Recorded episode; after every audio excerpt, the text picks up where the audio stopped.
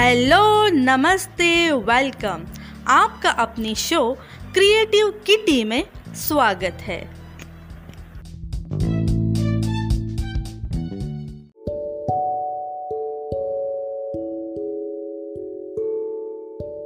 Friends आज के इस एपिसोड में आप सभी का स्वागत है। आज के इस एपिसोड में हम बात करने वाले हैं, देव दिवाली क्या है और कैसे शुरू हुई इसे मनाने की परंपरा। तो चलिए शुरू करते हैं। कार्तिक पूर्णिमा के दिन हर वर्ष काशी में देव दिवाली उत्सव मनाया जाता है। इस अवसर पर गंगा घाटों को दीप माला से सजाया जाता है। इस दिन दान पुण्य और धार्मिक कार्यक्रमों का भी आयोजन किया जाता है। दरअसल यह दिवाली मनुष्यों की दिवाली से अलग देवों की दिवाली मानी जाती है। इस दिन देवलोक में उत्सव मनाया जाता है। इस उत्सव की परंपरा उस समय से चली आ रही है, जब से भगवान भोलेनाथ ने त्रिपुरासुर का वध किया। ऐसी कथा है कि तारकासुर के वध के बाद उनके तीनों पुत्र ताराक्ष विदु मनाली और कमलक्ष ने ब्रह्मा जी को प्रसन्न किया और उनसे तीनों भाइयों के लिए तैरता हुआ अलग अलग दिशा में महल बनाने के लिए कहा। साथ ही उन्होंने वरदान में मांगा कि उनकी मृत्यु तभी हो सकती है जब अभिजीत नक्षत्र में तीनों भाइयों के महल एक साथ एक स्थान पर आ जाए। उस समय कोई शांत पुरुष असंभव रथ और असंभव अस्त्र के साथ उन पर वार करे, तभी उनकी मृत्यु हो। इस वरदान के कारण त्रिपुरासुर अजय हो गया था। इन्होंने स्वर्ग से देवताओं को भगा दिया था। इनके अत्याचार से पृथ्वी के प्राणी भयभीत हो रहे थे। ऐसे में सभी देवी देवताओं ने महादेव को त्रिपुरासुर का वध करने के लिए आग्रह किया। भगवान शिव के लिए एक अद्भुत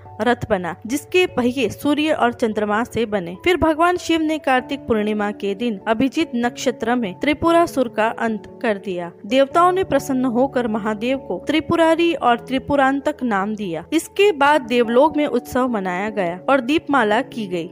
इस तरह शुरू हुई देव दिवाली मनाने की परंपरा। एक मान्यता यह भी है कि देव उठनी एकादशी पर भगवान विष्णु चतुर्मास की निंद्रा से जागते हैं और चतुर्दशी को भगवान शिव इस खुशी में सभी देवी देवता धरती पर आकर काशी में दीप जलाते हैं। इसीलिए वाराणसी में इस दिन विशेष आरती का महा आयोजन किया जाता है, जो पूरे देश में प्रसिद्ध है।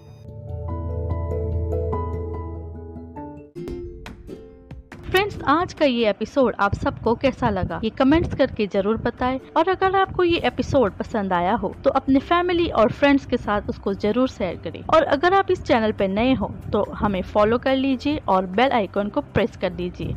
आज के एपिसोड में इतना ही। अगले एपिसोड में फिर मिलेंगे। तब तक के लिए friends keep in mind stay safe stay positive and keep smiling bye bye